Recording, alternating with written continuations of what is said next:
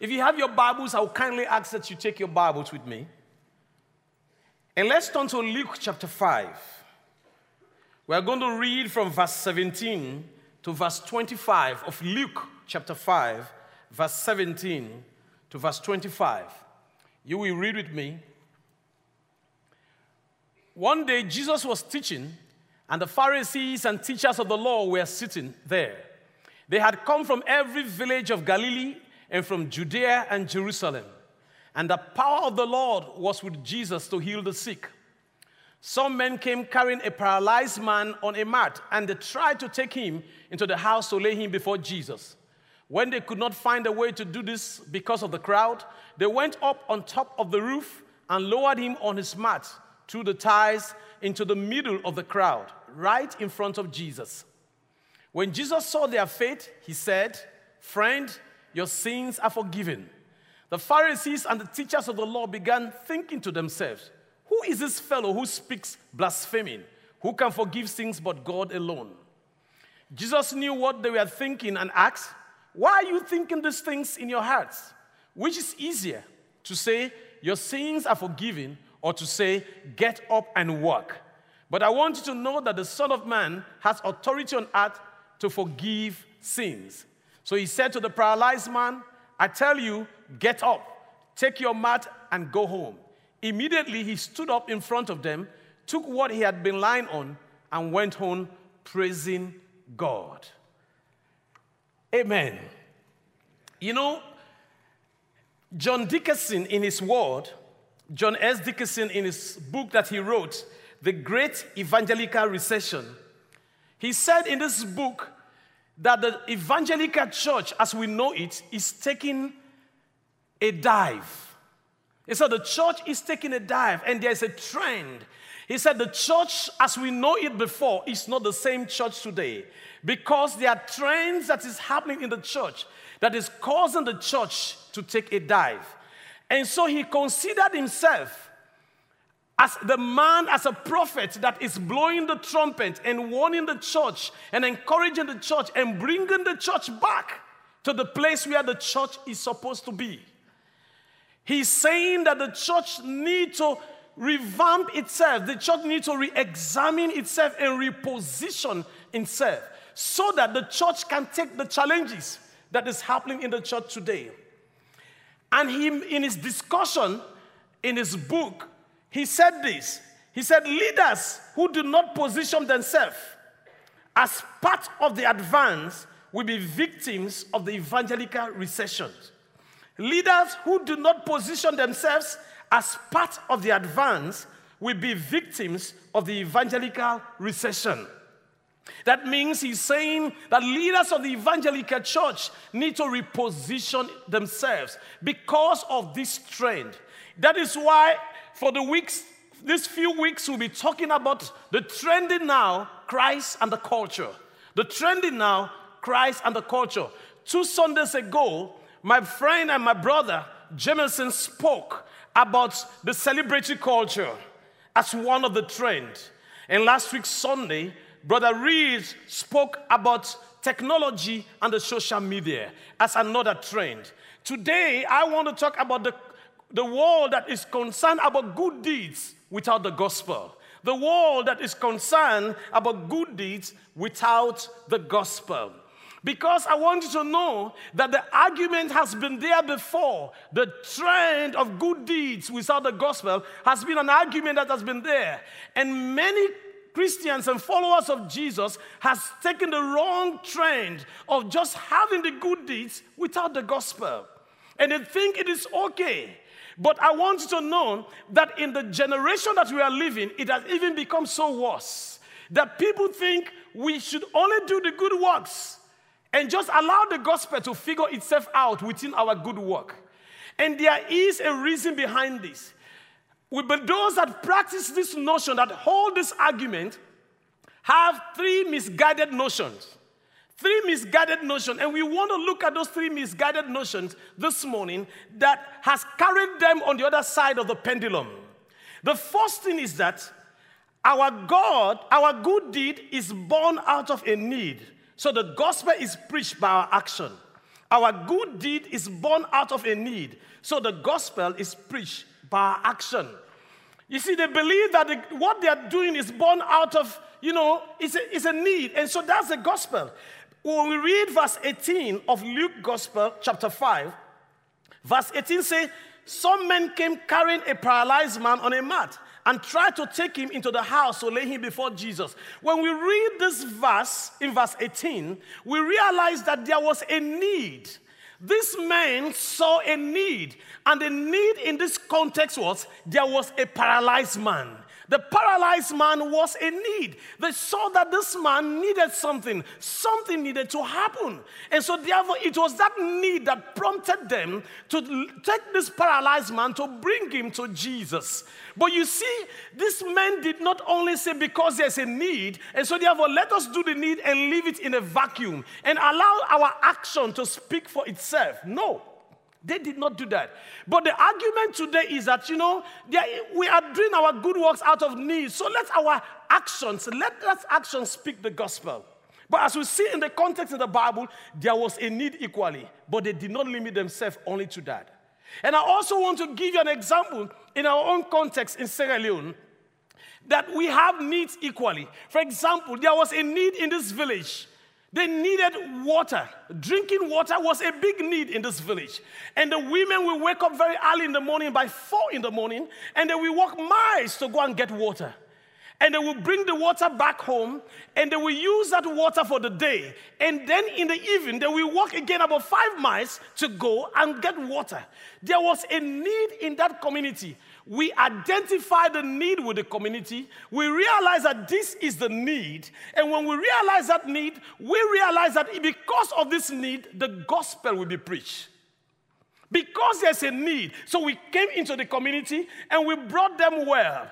They needed the natural water. But we know that if we love them as we love our, neighbors, then definitely they also needed the spiritual water. We brought in the well. So they did not walk five miles again. There was well right in the middle of the village. But you know what? By bringing that need and attending to that need, we also brought another need that they did not know about because it was a Muslim village. They did not know about the need of the living water. And so we brought the natural water, which is good, but we also brought the living water, which is more powerful, that will last to eternity. So by attending to the physical need, we also brought the spiritual need. In the gospel, there was a need. The man was paralyzed. But yet, the argument of many of Christians today is that let's just attend to the need. We would have done that in the village. We bring the well and we put the well in the village and say, Thank you very much. You have a well now. You can drink the well, and the well can speak for itself. It can speak about the gospel. We are gone. That well will never speak about the gospel because the world don't know Jesus.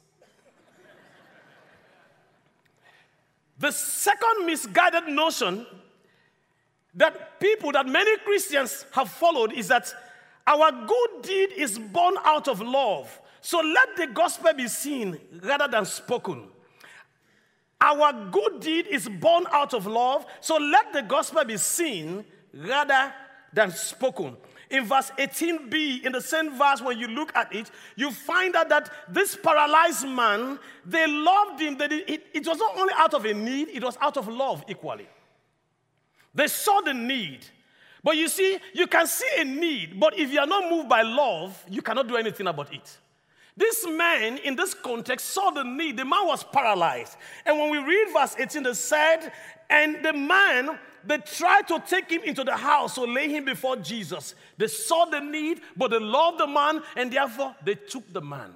But you see, this man did not say, Well, we loved him, we saw the need, we love him, and so therefore, you know, let our love speak the gospel. The man we know that we love him, let that speak the gospel for itself.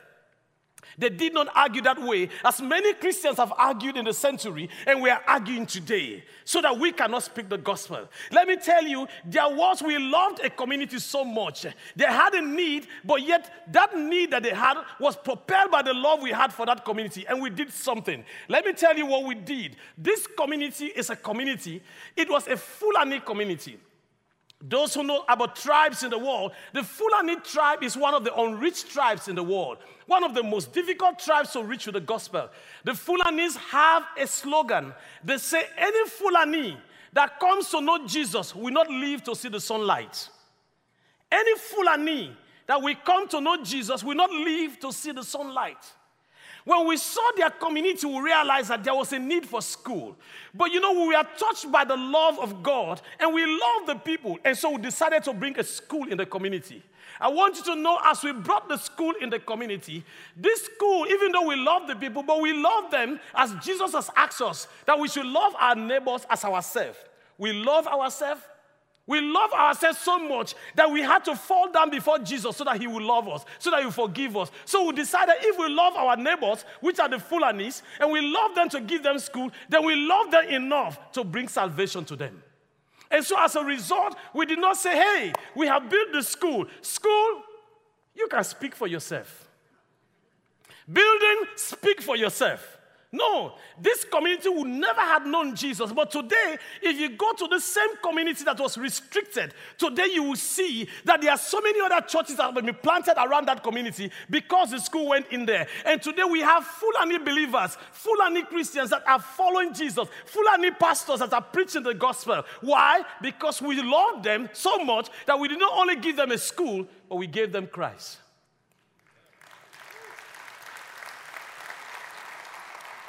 It is so important for us to know. But there's also a third misguided notion. And the third misguided notion is that our good deed is born out of commitment. So the good news can only serve as a backup role. Our good deed is born out of true commitment, so the good news can only serve as a backup role. That is what the argument is. But when we read verse 19 of chapter 5 of Luke Gospel, it says, when they could find when they could not find a way to do this because of the crowd, they went up on the roof and lowered him on his mat through the ties into the middle of the crowd, right in front of Jesus. These men, they saw that indeed there was a need. They loved their friend so much that they took this paralyzed man. But you see, they were also committed so much. When they came and they realized there was crowd and they could not get to Jesus, they did not say, You see what? Let's just leave this guy here. Let's go back home. But they were so much committed, they went on top of the roof. Can you imagine that kind of commitment? They went on top of the roof and they started removing the ties from the roof. That showed they were so committed. And they lowered the man down in front of Jesus. They were committed enough. But yet they did not say, Well, we are so committed. So therefore, the gospel should take the back seats. It should take the back row. Speaking the gospel should take the back seat. Christ has seen our commitment. The people have seen our commitment. Even our paralyzed friend has seen our commitment. That is enough. They did not do that.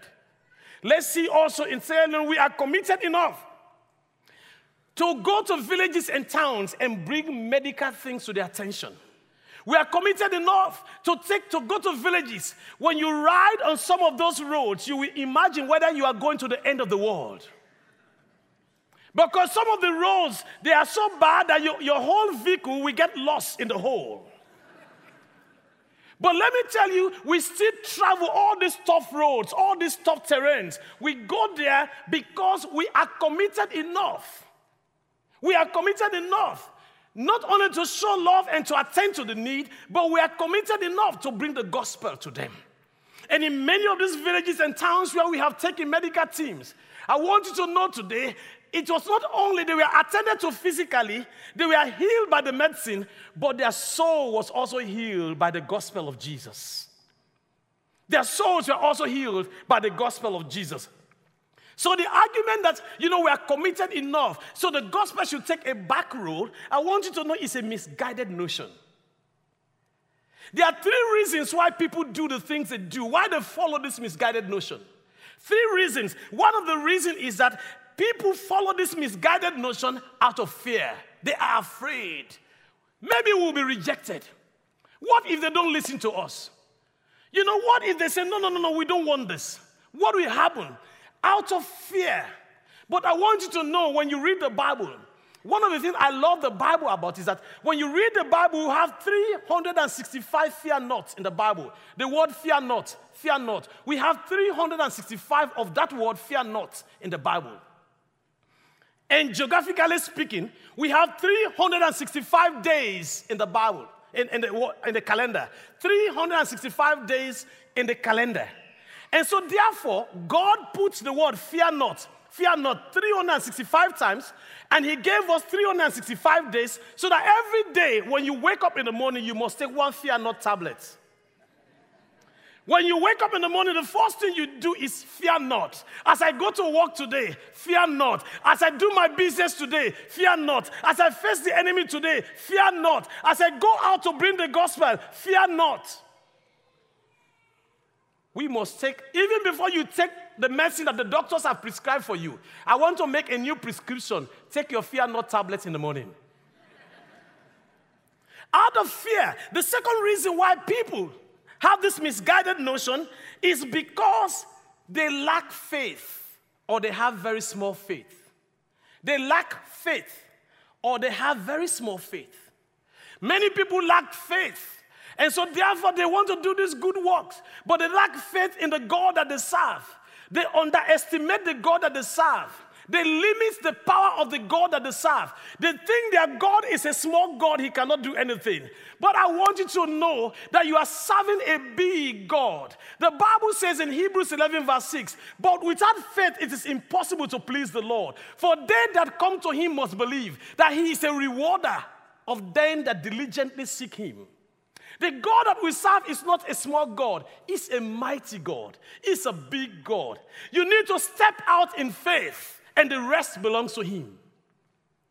Jesus says, if we have even a small faith like a mustard seed, we can say to the mountain, Be thou removed and be cast into the sea. If we do not doubt in our heart, we shall receive what we ask for. So we need faith as small as the mustard seed. We need that faith. The second thing that stopped them from doing that is that many people just like to follow the crowd, they follow the trend, following the trend. That's the third reason. Some people just follow the trend. Where this is what everybody is doing now, let us follow. They don't ask, they don't re- look at the scripture, they just follow the trend. Where this is what is happening, this is what everybody is doing. So, you know what? Let us just follow the trend. But I want you to know that we must not be following the trend. Occasionally, we must leave the path, the plain path, and go into the bush. You are sure of finding a path that no one has found before. So we must not only swallow wholly and follow the trend. These people in the Bible would have said, let's follow the trend, but they did not follow the trend. That is why I love what James Emery White says in his book as he was talking about Tom's shoe. As he was talking about Tom's shoes, James Emery White had this to say in his book. And let's say, he said, we should lock, we should lock eyes with the poor and the hungry, sex traffic victims and the destitute. We should care for them deeply and serve them in the name of Christ. Because once this life is over, the life we gave them will mean nothing compared to the food we gave for their souls. How tragic will it be to have compassion for the immediate needs of this life, but not the internal needs of a life to come. So, yes, buy a pair of Tom's shoe. Just don't forget about Tom. Just don't forget about Tom. It is so wonderful to buy the Tom shoe. Don't forget about Tom. And that leads also to the action. What should we do now? What should be the action that should be taken? So that we can go against the trend that is happening two actions. The first action that needs to happen is that our good work must be born out of intentionality for the good news to be preached.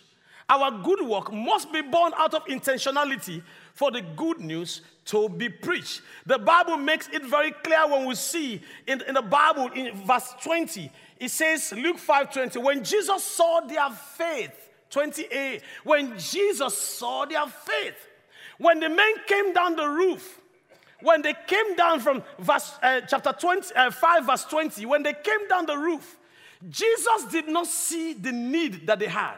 Jesus did not see the love. He did not see their commitment. What Jesus saw was their faith.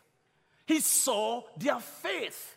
So I want you to know as we do these good deeds, it must be backed up with the gospel. These men had faith in Christ Jesus, and so they tried to proclaim that faith in Christ Jesus.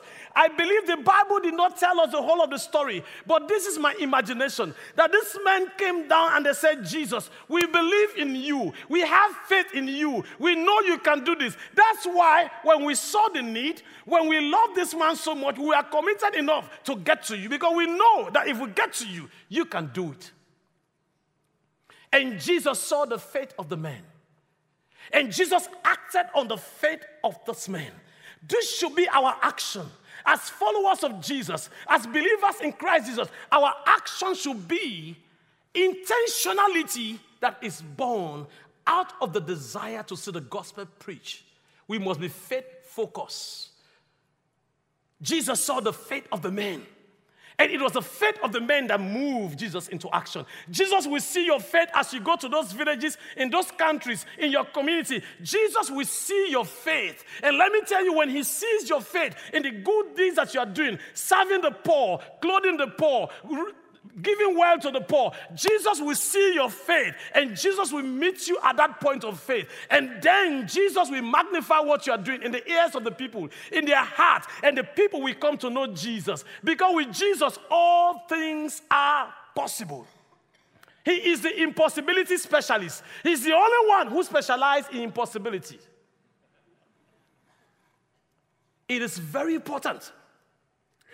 The second action that we need to do we should it not only be intentional, but it is also very important that our good deeds must be born out of the desire of seeing people being saved. Our good deed must be born out of the desire of seeing people be saved, sins forgiven. When you read from verse 20 to verse 25, the Bible says, when Jesus saw their faith, he said, Friend, your sins are forgiven. The Pharisees and the teachers of the law began thinking to themselves, Who is this fellow who speaks blaspheming? Who can forgive sins but God alone? Jesus knew what they were thinking and asked, Why are you thinking these things in your heart? Which is easier to say, Your sins are forgiven, or to say, Get up and walk. But I want you to know that the Son of Man has authority on earth to forgive sins. So he said to the paralyzed man, I tell you, get up, take your mat, and go home. Immediately he stood up in front of them, took what he had been lying on, and went home praising God. Praising God. So, in other words, our good deed must be born with the intention that, you know, salvation will come. We must be salvation focused as we do our good works. We must be salvation focused. We must have that at the back of our mind that we are doing this so that, you know, salvation will come. The Bible says Jesus said to the man, Your sins are forgiven. Friend, your sins are forgiven. And the Pharisees started to argue, Who is this man? Who can forgive sins. Jesus said, I want you to know the Son of Man has authority to forgive sin. I am the only one, that's what Jesus was saying, that have authority not only to heal the body, not only to see the faith, but I also have the power to forgive the sin so that salvation will come into the life of this man. So that this man will not only be healed, but this man will have relationship with me. And when he die, he will go to heaven. There will be eternity. That's what Jesus was saying. He's the only one that has authority. I don't care which book you read. I don't care which school of thought you belong to. I don't know the theology that you have. But I want you to know I know a man. His name is Jesus. He's the only one that has the power in heaven and on earth to transform, to change. He's the only one. He is the only one. I don't know of any other one. The Bible says, at the name of Jesus, every knee shall bow and every tongue shall confess that your Jesus, my Jesus, our Jesus is Lord. He's the only one that has the power.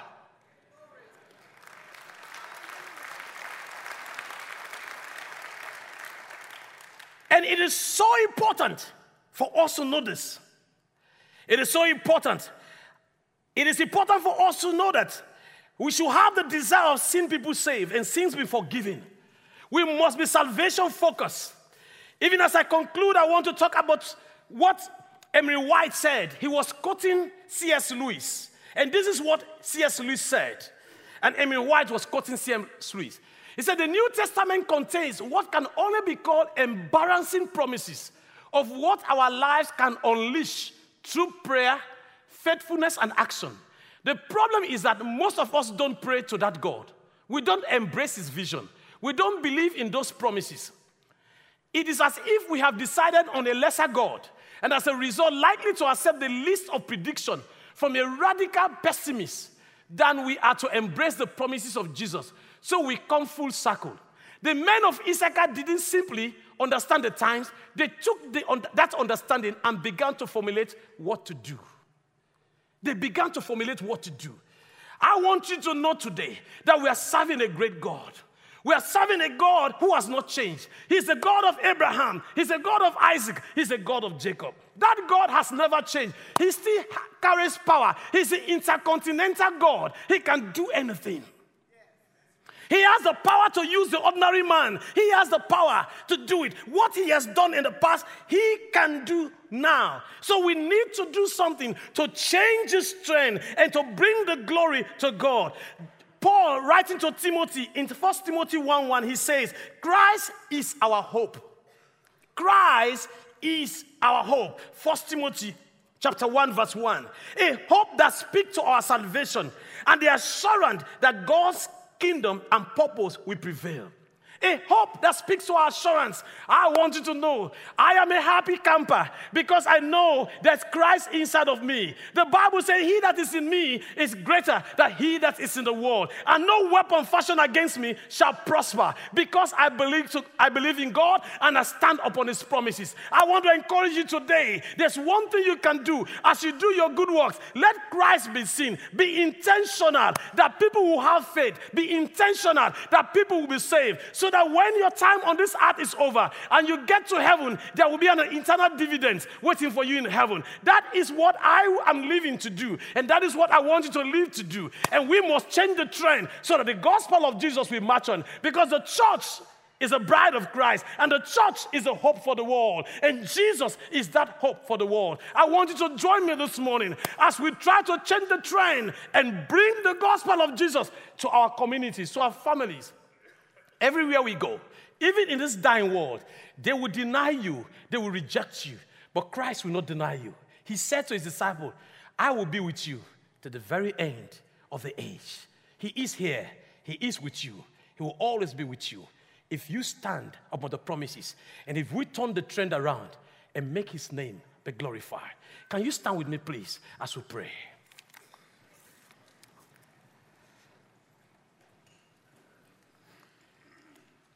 You are more than what people say. You are more than what people say.